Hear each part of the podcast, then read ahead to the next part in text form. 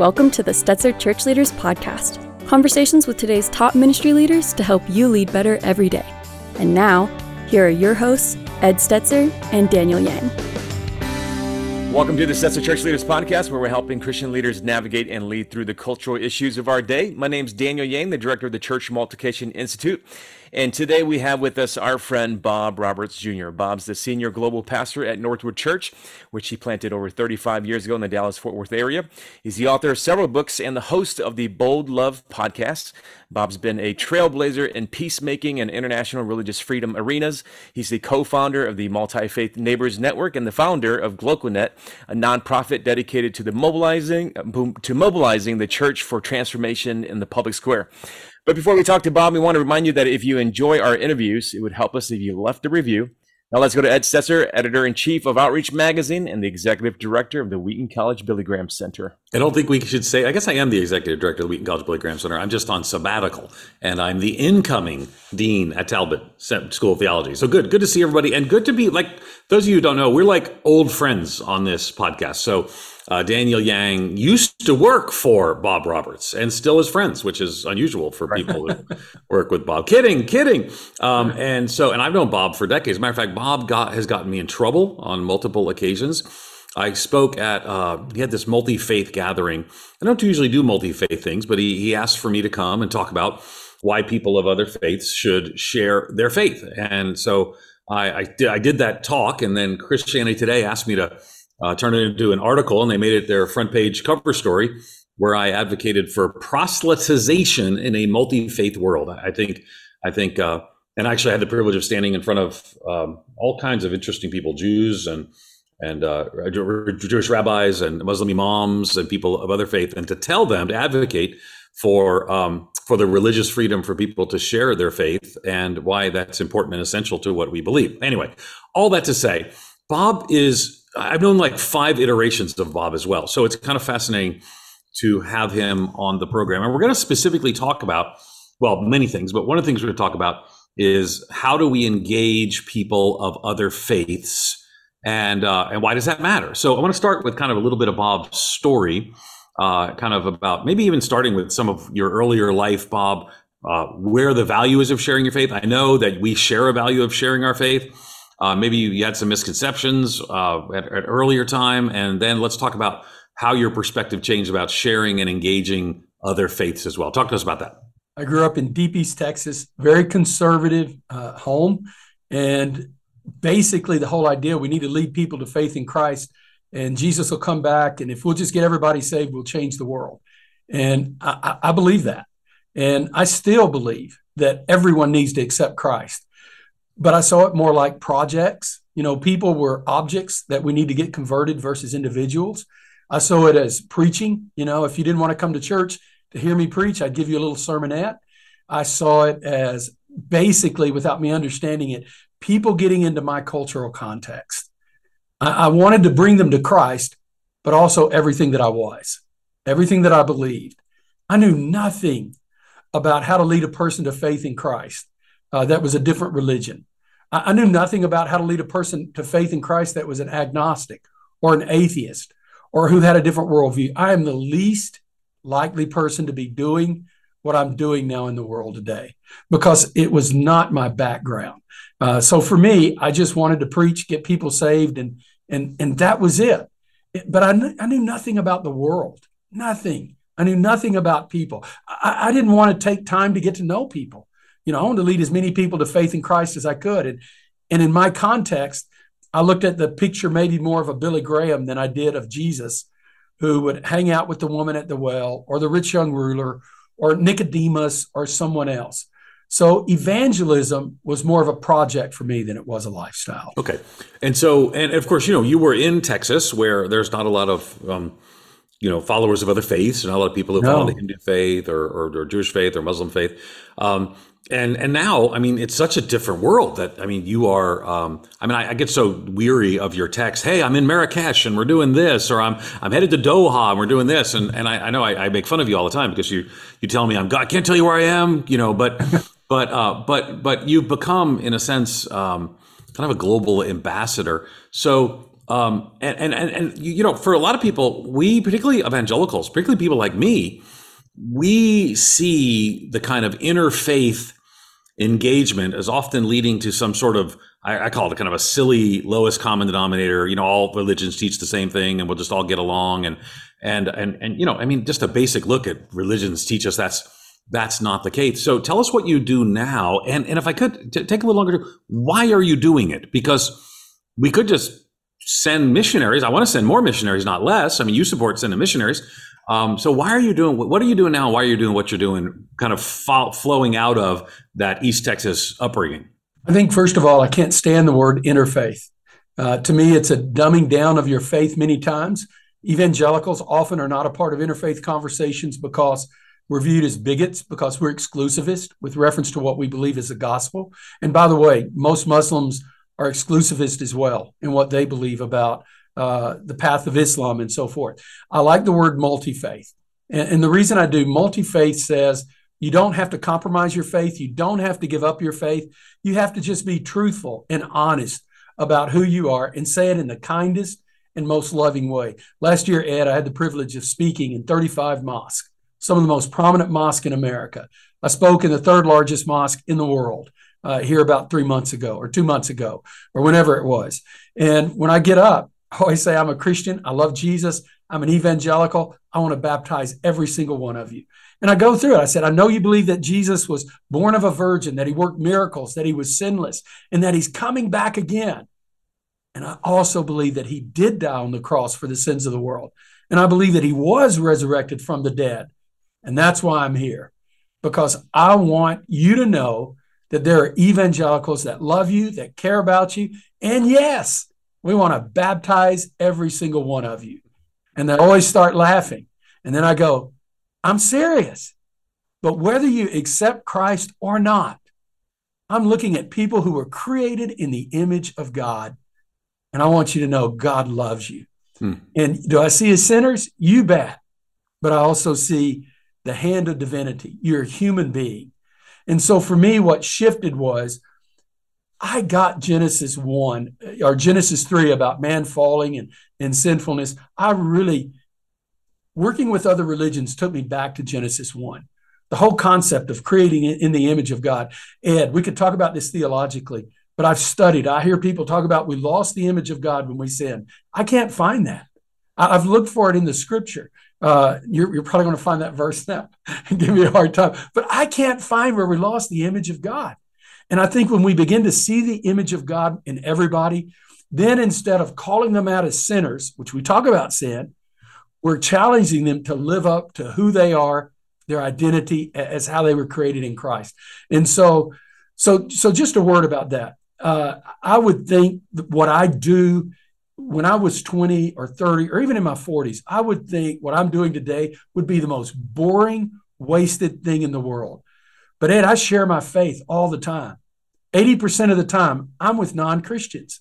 I was at Georgetown speaking a few years ago, and they were talking about evangelicals and evangelization and proselytism and all of this.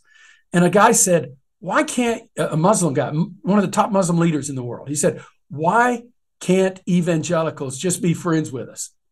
And let's just naturally talk about our faith because we're friends. I talk about everything. Eddie's right. He's right. Why can't we be friends with people? And so, I, I, mean, I'm constantly sharing my faith. It doesn't stop. Matt Carter went with me to Uzbekistan. And I remember when I invited Matt to go with me, he said, Bob, I, I don't know. I know what you do, but I don't know. And, and when I get to share the gospel and all of this kind of stuff, and and so I'm busy. We're doing this event. We've got all these imams and these pastors that are that are in the room, and so we're busy for two days. And and at the end of the second day, I asked him real quick, "How you doing, Matt?" And he just started sobbing. He said, "Bob, I've not stopped sharing my faith, and here's what's crazy: they're asking me. Mm. I mean, I'm literally sharing the entire gospel." And Bob, I like these people. And this imam who's come with me from Austin, Bob, did you know he's this and he's that? And, and that imam came up to me and he said, Bob, I really like Matt Carter. And this is a big deal imam from Austin, studied at Al Aqsa. I mean, he's a big deal. And he said, Bob, I got to be honest, I thought all you Christians were into pornography and that y'all were drunks and y'all were immoral. I did not have any idea that y'all had a standard of righteousness. And, and I've been talking about Micah, about or not with Micah, but talking about Matt about that. So so here, here's what it does. It puts us into relationships that we can have legitimate conversations with people. Let me tell you something else. I'm fascinated, Ed, when I read the book of Acts, how it said, and a great many priests believe and many followed Christ. Hmm. I used to work with these imams and I would just think, I need to work with them because they're gatekeepers. One day it hit me. Man, when an imam accepts Christ, a lot of people come to faith in Christ. I've seen that. Hmm. And I can't take credit for it. But I've literally seen that. And but these people come to faith in Christ because of the message and the messenger. And see what happens a lot of times, we don't have time to build a relationship with them. I was uh, I was in a particular country one time a few years ago, and uh, we don't have time for me to tell you the whole story. But the bottom line, uh, I took these imams to a church in another country because they wanted to go. So I called the pastor to get permission because uh, these are some challenging guys that that went. And so he said, bring them. So we get them there. And I mean, during the worship service, they started clapping and singing. And then during the sermon, uh, they started weeping. So I one one of man is a very prominent global leader who's a Muslim leader. So I called him by name. and I said, Dr. So and so, are you you okay? And he said, Bob, I, I just feel God all over this room. Another imam, same thing. You okay? He said, Yes, but God is here, Bob. So mm. when it's over, I said, Has anyone ever talked to y'all about Jesus? And one guy said, A Catholic priest gave me a Bible, but he was afraid to talk to me for fear that he'd get killed in the country where, where I live. And so I said, Well, would y'all like for me to explain the gospel and what it means to accept Christ? So literally on the side, uh, on the sidewalk in, in a particular capital of a particular country, I literally walked through the gospel. When it was over, one of those imams pulled me off and said, I've been praying for someone like you to come to talk to me mm. because we generally have killed pastors, not necessarily listened to them. And he told me, he said, I've accepted Christ. Now, what do I do? Mm. And, and I did not lead him to the Lord. He'd already made that decision. But, but what I learned, Ed, it's about relationships. It's about legitimately. Here's what happened to me, Ed. I learned to love people. Used to, I love the ministry. I got to go out and do all this evangelism and get people saved. And make no mistake, I'm from Texas. I'm baptized as many as I can. But if all I'm doing is baptizing people without loving them, something's wrong with me. Hmm. Here's something else I saw.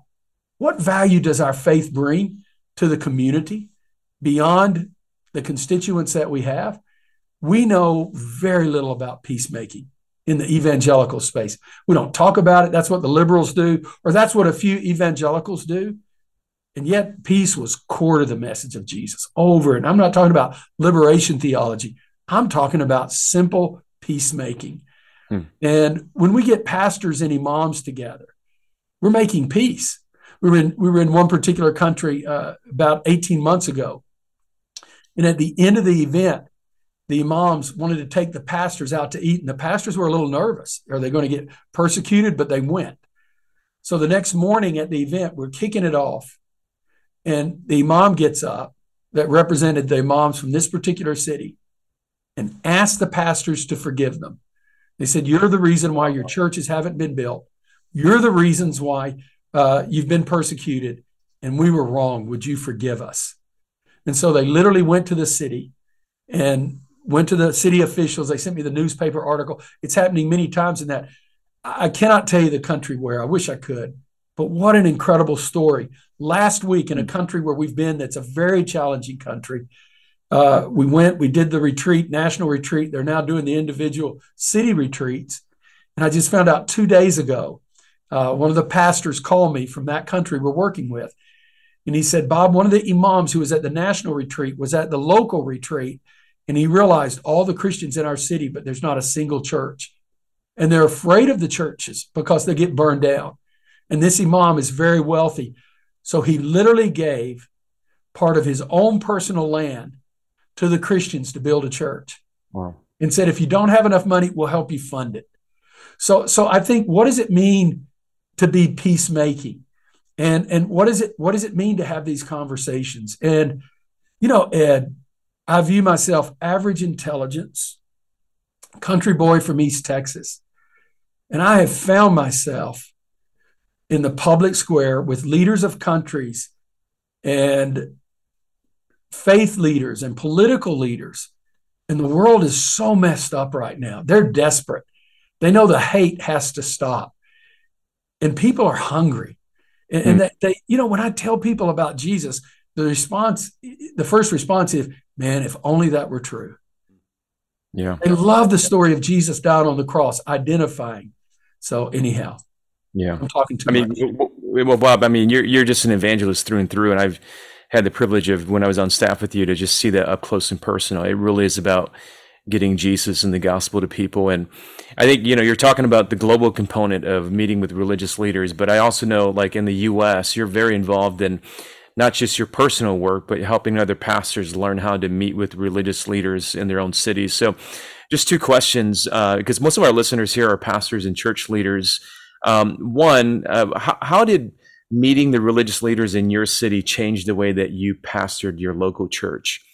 And then, secondly, um, for pastors who are, are wanting to meet uh, imams and, and Jewish rabbis in their city for the first time and they just don't know how, could you speak to that? So, first question uh, how did that change the way that you pastored? And then second is how do you practically actually meet religious leaders in your own city? I think we're living in a time of, of tremendous tribalization in our faith, and it's not lessening, it's only getting stronger. And so the challenge with that is how do we help people get outside their tribe? And the problem with being a tribal Christian is we can't effectively live out the gospel or share the good news when we live inside our own bubble, and our own cocoon. And so for me, the first thing I had to do was get to know an imam. And I was challenged by, by a good friend, Prince Turki Al Faisal. I can tell you his name now, Ed, of Saudi Arabia. He's kind of a big deal, and I love him to death. And he challenged me one day. He said, Bob, it's great what you do around the world, but what are you doing with Muslims back home? And so I literally went to meet the imam. And there's this mosque I would always see when I fly into DFW airport. Uh, if you look at the southwest corner when you're flying in, you'll see it, the big green dome. And so I show up at the mosque and I and I tell the guy, I said, Hi, I'm Bob Roberts. I'm a Southern Baptist pastor. You know, it's like horror was all over his face. it was like, picture uh, a Baptist pastor in Iraq and somebody shows up and says, Hi, I'm with ISIS. And that's how he views me. I mean, I mean, this is the guy who says horrible things about Islam and trashes it publicly on television, all this, all this kind of stuff. In his mind, this is what he sees.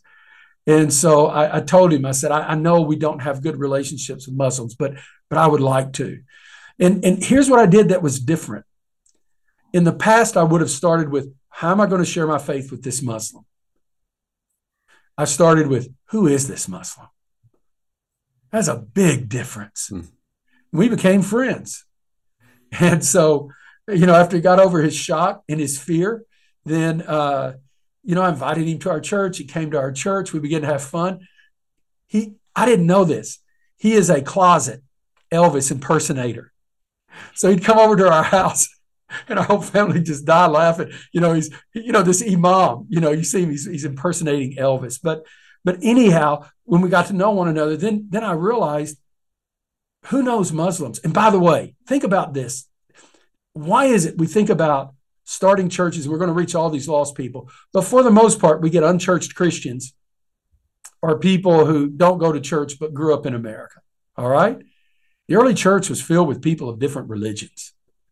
Can God still not see Muslims and Buddhists and Jews come to faith in Christ? What was it about Paul that people of different religions, all of them, and it still happens today. You see it in India, you see it in China, all over the what's going on in America that those are specialty ministries. I mean, just think about that.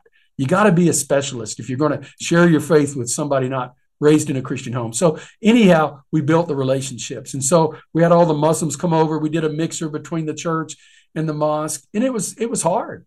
Uh, some people said that we were a Muslim church and all this kind of goofy stuff. Uh, but we did.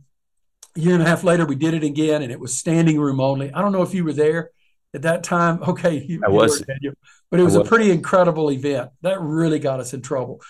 But it opened up the Muslim world to us and all the trashing that was taking place for, for me and our church to this day, I mean, a year ago, I walked into this place and all these young imams said, That's him. So they all came over to him and said, You Bob Roberts? I said, Yes. They all started hugging me. This is the this is the pastor. This is the one who stands up for Muslims in America. Hmm. And I wound up getting to hang out with him, eat a meal. And so what do I do? We're talking. Now, what do you Christians really believe? Once again, I'm sharing the gospel. Here, here's the thing I've learned about evangelism. You're constantly seed sowing. We think because they didn't accept Christ, we failed. That's not true. I see people accept Christ because I sowed seed and it takes a long time. And so we've got to be patient with that. So gradually getting to know them, I got to know them. Our church members got to know them. They became friends. And the more they became friends, the more it would bother them. Man, I love these people. It's one thing to love a people group you don't know or to pray for people of a religion you don't know. But when there's a personal face to that faith, that's when you start weeping. Mm. That's when your heart is broken. That's when you wake up at night and you, oh God, no. Father, do something. Help me. Say it the right way because I cannot bear the thought of this guy not being with me in heaven. That's when it gets real. And and and and it's when it begins to impact our evangelism because used to I had my little prepared presentation, whether it was for Muslims or Christians or whatever it was that, that needed Jesus. And what happened to me, I, I learned to listen to their questions. And I started sharing the gospel around what they were asking. And and and really they just ask mostly about the cross and do you really believe Jesus can forgive your sins? They don't ask me about election. They don't ask me about eschatology. They just here's the question. I don't care if they're Vietnamese communists or they're Jews or they're Buddhist or they're Muslims. I'm not kidding you guys. It all comes down to the cross. Mm-hmm. That's the conversation. And, and, and then they want to know about the Trinity. So you guys believe in three gods. And so that began to rock my theology because I thought, okay, what is the work of the Trinity in salvation? And what we do, we lead people to the Lord and then convince them of the Trinity. That's problematic. The Trinity is our definition of God. We ought to be explaining the Trinity in the gospel presentation so that they know who is this God that we're inviting them to follow. And we could talk a lot about that some other time. But there are simple ways of doing that. I, I don't want to say simple, I don't like that word, but there are ways of doing that that it becomes clear. And so it even impacts my theology and how I preach because all of a sudden I realized how many Christians can explain the Trinity in the in, in my church. Hmm. And just saying it's a mystery we can't understand, so I'm not going to talk about it, that doesn't cut it. I mean, there, there is power in the Trinity, evangelistically, in our personal walk with God, in our prayer life. Trinity's a big deal with me. I got to be honest. It became a bigger deal as I started working with Muslims and Jews. So, so th- those are some things, getting to know, mixing it up dealing with the criticism, and you just keep moving forward. I was in Greece this summer. Paul was incredible, guys. I'm telling you, Paul was one brilliant guy. I mean, he was a globalist and he went on ships that would only hold maybe 40 or 50 people. And he probably had to work to get on the ship. I found six phrases uh, when I was in Greece, and I didn't go there to for a religious thing. It was pure uh, relaxing with my wife, but it became a very spiritual thing. But I found all these phrases where he's quoting Socrates. It freaked me out. I got back, I called Darrell Bock. I said, Darrell, you're not going to believe this. He said, Oh, Bob, there's more than six. There are many. I mean, Paul gets his context and these little phrases like be content. I don't want to get off into all those right now. There's all these little phrases. He was talking to his audience, he was identifying with them. And what a price he paid. I mean, think about it. He was always suspect from Paul, I mean, from Peter, always. The early church looked at him cockeyed. Judaizers followed him around, said he was a bad Christian. I mean, Paul really had it hard. Just, just think about it. So, why do we think it should be easy for us to build bridges with people that are enemies of our tribe, like communists? God loves them, or Muslims, or anyone else for that matter. Yeah, let's let's talk about it. First of all, let me encourage people to pick up the uh, since you mentioned the Trinity and work and salvation. Uh, Fred Sanders' book, Foundation, Fountain of Salvation: Trinity and Soteriology. My new colleague at uh, Talbot, it's just it's just brilliant on that. So you want to look into that. Okay, one of the things you said earlier is when the imams would see you, they say, "Is that Bob Roberts? He's the guy who defends Muslims in America." And when I spoke at your conference years ago, I asked you for specific permission. I don't remember. I, the thing is, I wrote an article from the talk and after the talk, so I don't remember what I added in. But I remember asking you. Uh, you know, I, I, wanted to advocate for religious freedom in uh, Muslim majority nations, and you know, we we want to you speak up for Muslims in America, and I think it's important for us to defend the religious liberty of others.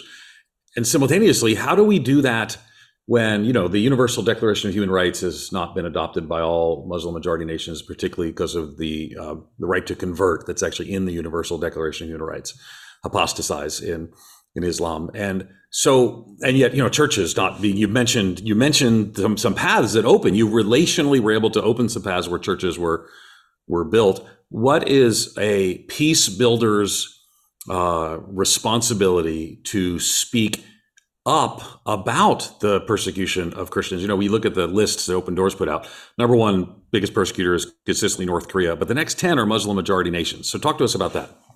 You have to speak up about it.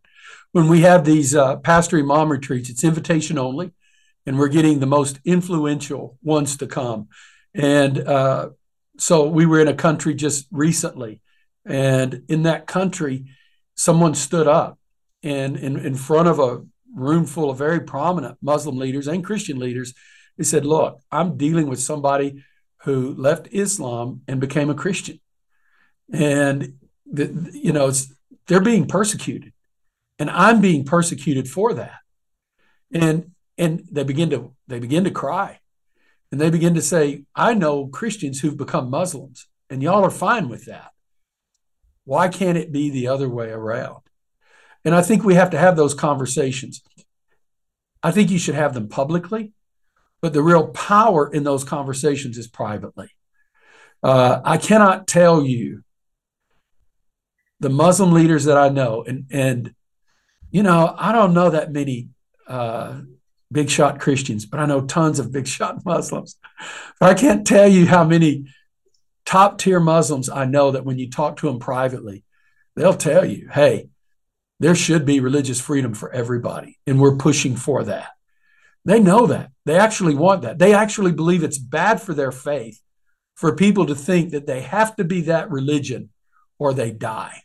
Mm-hmm. And by the way, there's nothing in the Quran uh, that would prevent people from leaving Islam. And if you know the story of Islam, there are periods where people did leave Islam. And I'm not going to get into all of that right now, but but they were never to be killed or harmed. Yes, to be viewed as apostates, but not to be killed or not to be harmed. And so I, I think we have to speak up about it. But I think what I've I've, I've learned a big lesson, Ed. We think the way that we change things is we make public statements and declarations, and I've been a part of those, but it's not. We get to know people individually. I, I, can't tell you what country, but there's another country that I've worked in a lot. Their laws have changed over the last 10 years with reference to religious freedom and everything. What's happened is many of the leaders in that government have accepted Christ. Mm-hmm. And so people in that government know that and they're saying, hey, this isn't this isn't fair. This isn't right. And so I've learned the real power. I mean, if you want to change something, get a small group of influencers that, that can really do something and let them build the model and work it out. Yeah, and, that's what you're that's what you're uh, trying to do. In, I mean, not, not just around religious freedom, um, but with the uh, the multi faith network as well, the multi faith neighbors network, and, and, people can find that. Uh, well, we'll link to it in the show notes as well. The Bold Love podcast is in and around that. I also know that you and I have talked enough. Uh, we, I think last time we talked about this was related with Ambassador Saperstein about about religious liberty, um, and uh, I think that's a it's a key issue. Uh, and because I think at the end of the day, um, you have to ask ask and answer the question: What's the point? Okay, so I, I can clearly get the point that we should put pressure on majority Muslim nations to open up to religious liberty. I get, I clearly get the point of that.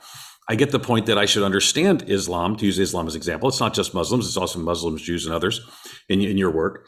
But so that I might understand them to share the faith with them, um, or understand Islam. But you're actually what, what, what you're doing is you're saying no, the relationship itself impacts all those other things. I mean, that's why you call it neighbors network and more. So, so, so talk a bit just for a second to someone who might be skeptical of building a relationship with somebody of another religion, because there's a lot of people who would see that and say, well, we need to win them to Jesus. It's not about being friends with them. We need to, you know, defend religious liberty, we, and we do. So, why is the relationship so essential? First of all, it gets us back to the New Testament. I mean, Ed, you're one of the sharpest guys we have. Daniel, you are as well. And you guys are scholars, extremely smart. The early church was all about relationships. They didn't have these big evangelistic crusades, they didn't have tract distribution, they didn't have any of that. It was more people meeting in homes, building relationships as they got to know one another. The gospel went viral because it went through established relationships. It wasn't a program, it wasn't just another message, it was a way of life. And so I think what this does in, in a very real way, it opens the door to building relationships so that you can share the gospel and you give every person a chance. They do get to hear the gospel. But if they don't, if their only perception of a Christian is they hear some Christian guy on television uh, say horrible things about another religion, then why are they going to do it? Uh, let me let me illustrate it this way. Imam Majid was in the president's office. Uh, I don't know if it was Obama or Bush, but a while back ago, and there was a very uh, Majid is the imam that I work with all over the world. Has a little mosque of thirty thousand. He's one of my three best friends on the face of the earth. And he was with a very prominent evangelical, I won't name, but y'all would know who it is. And in the White House, they're waiting for the president. And Majid looks at this guy and says, Do you want us to become Christians? And he said, Yes. He said, You believe in the Great Commission? He said, Of course I do. He said, Would you like for me to become a Christian? He said, I would love for you to become a Christian. Then why do you say such evil things about Islam? Why are you so mean about what you say? He said, Do you think Muslims are going to listen to you as harsh as you talk? He said, and, and literally this guy said, I'm sorry. I won't do that anymore. So then Majid takes a picture of him on his phone and he says, Thank you. He says, You know what I'm going to do this, with this picture? And the guy said, No. He said, The next time you say something ugly about Muslims, I'm going to post this picture. This is my very close friend. but it didn't work. Majid didn't post his name but everything is, on those relationships. Okay, but but but I, but I got. But here's the question though. So, because I mean, I, I do believe Jesus says, "I am the way, the truth, the life, no one comes to the Father but by me." I do believe that um, that that Buddhism and Hinduism and Islam are are hold to truths that are false, that are that are that have eternal implications if people believe them, and if and so so you say saying mean things. I, would say I don't I don't want to um, I don't want to caricature someone else's religion. I want to speak carefully and well. I think uh, broad brushing and but but at the same time I have to acknowledge that that I believe Jesus is the way, the truth, and life, and only the true uh, Savior of the world. Uh, and that by definition requires me to also say you know, this is a false, I mean, I, the word false, this is a false way to God. So, how do, because you're going to have to have that conversation at some point. So, you're saying to your Muslim friends, and we shouldn't just say Muslim, but but that's you have a lot of Muslim relationships. You're saying to your Muslim friend, uh, "This is what I believe is true." You're by definition saying this is false. How do you get to that, or do you get to that, or do you count on others to get to that? How how do how does Bob Roberts see that working? Real quick, right up front, I, I didn't know any better. I wasn't trained on how to share my faith with Muslims. And so the first time I met a Muslim, I explained what I believed and that I believe Jesus was the way, the truth, the life. No one comes to the Father but by me. So I said, I'm an exclusive. I said, if you're going to heaven, you're going through Jesus. I, I did not, I didn't know how to say it gracefully, but it was actually a wonderful thing. Let me tell you why. It got the hardest truth out of the way at first. I, I was later taught that what you ought to do, you ought to build up to that. I disagree with that. For me, it worked because now everything else was easy because the elephant in the room was stated. Yep. By the way, Yasir Qadhi, I went to his mosque. Yasir has uh, one of the most prominent imams in America. You may know who he is, Ed Daniel. But uh, literally, we talked about that at his mosque. in Plano for 30 minutes. It's had uh, a few million views that have literally watched that. This isn't even a year ago yet. And so we're literally going back and forth. He says, Bob, but but what you're saying is, is that the only way a person can go to heaven is through Jesus, like what you believe. I said, it's true. And he said, and I'm saying the only way they can go is to follow the path of Islam. But we had a very civil conversation about yeah. it. And it's how you say it. It's yeah, not no, what you I say. Agree. It's how, yeah. I was listening to, uh, you know, I, I, remember when I was raised, I'd hear preachers say, when we stand before God, it's going to, going to be Jesus Christ. It's not going to be Buddha. It's not going to be Muhammad. And people are going to hell. Now, they could preach like that because there were no Muslims or Buddhists that were sitting out in the congregation. But what if they were sitting out in the congregation? I would submit you can still say that. But now you say it in love, not in anger or yeah. in rage. Yeah. So it's not it's it's not it's not going to happen through the path of enlightenment. Yeah. So let me let me let me um, let me ask one more thing because we're going long here, but I, I, think it's it's good. It's helpful. So um, in the article, we'll link to the article that I wrote in Christianity Today, "Proselytization in a Multi Faith World," which was based on the talk I gave at the Multi Faith Forum that that Bob uh, invited me to. Um, in the very beginning of it, I tell the story. I was at the Lutheran building in Chicago, the ELCA Lutheran building in Chicago. It's all these uh, religious researchers, right? It's my world back then. And uh, the people getting up and they were doing this. I forget who it was. Maybe Pew or Lilly gave some millions of dollars, and all these denominations, including mine, which is a conservative evangelical denomination, could could benefit from this funding to study. And we would collaborate by asking similar questions with other people. So and so we could you know, so people would ask questions about their congregation. I'm using the term church and purpose. So this congregation. So the the Muslims were there, and the Jews were there, and Christians were there, and mainline Protestants were there, and Baha'i was there, and the Mormons were there. And again, it's very careful because we're just surveying, right? So and and uh, having access to the data helps us have comparison. So that's a win for. So on on know evangelical side, the Nazarenes were there. I think the Assemblies of God were there. Uh, Southern Baptists were there. Anyway, so and I was real careful. So but at one point, they get up there, and the kind of the organizer of the whole thing says, "Listen, let's share this data," which is why I'm there. I'm there for the I'm there for the funding, and I'm there to share the data and have comparative data across other faiths. Um, why don't we all publish some resources together to help all of our congregations? And and, and I'm and I'm like, well, um, that's not why I'm here. I'm not going to put out a joint resource uh, to say, let's you know, how might we help the Baha'i or or you know or whatever else it may be. Um, and so here, so so here's so so I, I at one point it was gaining some traction among the mainline Protestants in the room. People were affirming it, and so I I tried not to look menacing, but I got up and I just graciously said, "Listen, I I think it's great that we're here. I, I really want to be part of this research initiative. Uh, we're we're we're in. Uh, that's a stretch for us, but we think it's important to have shared data sets. Um, but I'm actually not like wanting to." And I said this with a really big smile. I'm not really wanting to help all these different congregations. Matter of fact, I would love to see, I would love to convert a lot of you in this room to Christianity. And I said it with a big smile. And, you know, some people were a little bit aghast. But the Muslim imam next to me that I had sat with lunch with, he said, I agree with him. Uh, that's what, you know, and so, and so it's interesting just the forthright communication. So we, we became friends. The forthright communication that we ultimately are not pretending that we all believe the same thing or searching for this lowest common denominator um, really, really does matter. And I, have asked too many questions, and and and with with apologies, Daniel, I'm going to let you ask the last question before you take us out. But I but I I do. I mean, Bob and I have robust discussions, uh, sometimes arguments, sometimes deep agreement, uh, sometimes do things together that are really neat.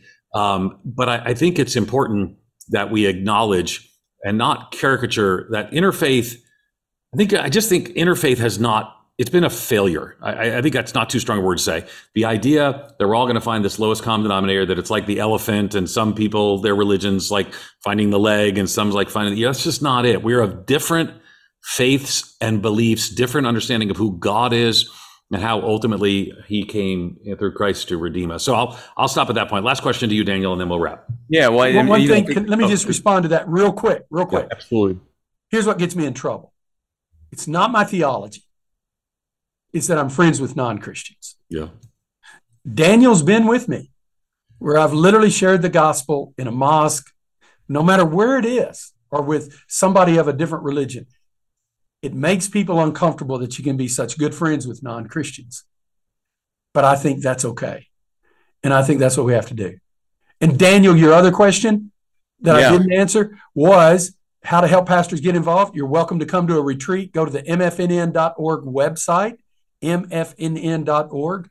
And even if we're not in your city, if you're willing to come with an imam or a rabbi or somebody of a different faith from your area, you can come to that and we'll help you build that relationship. We have resources.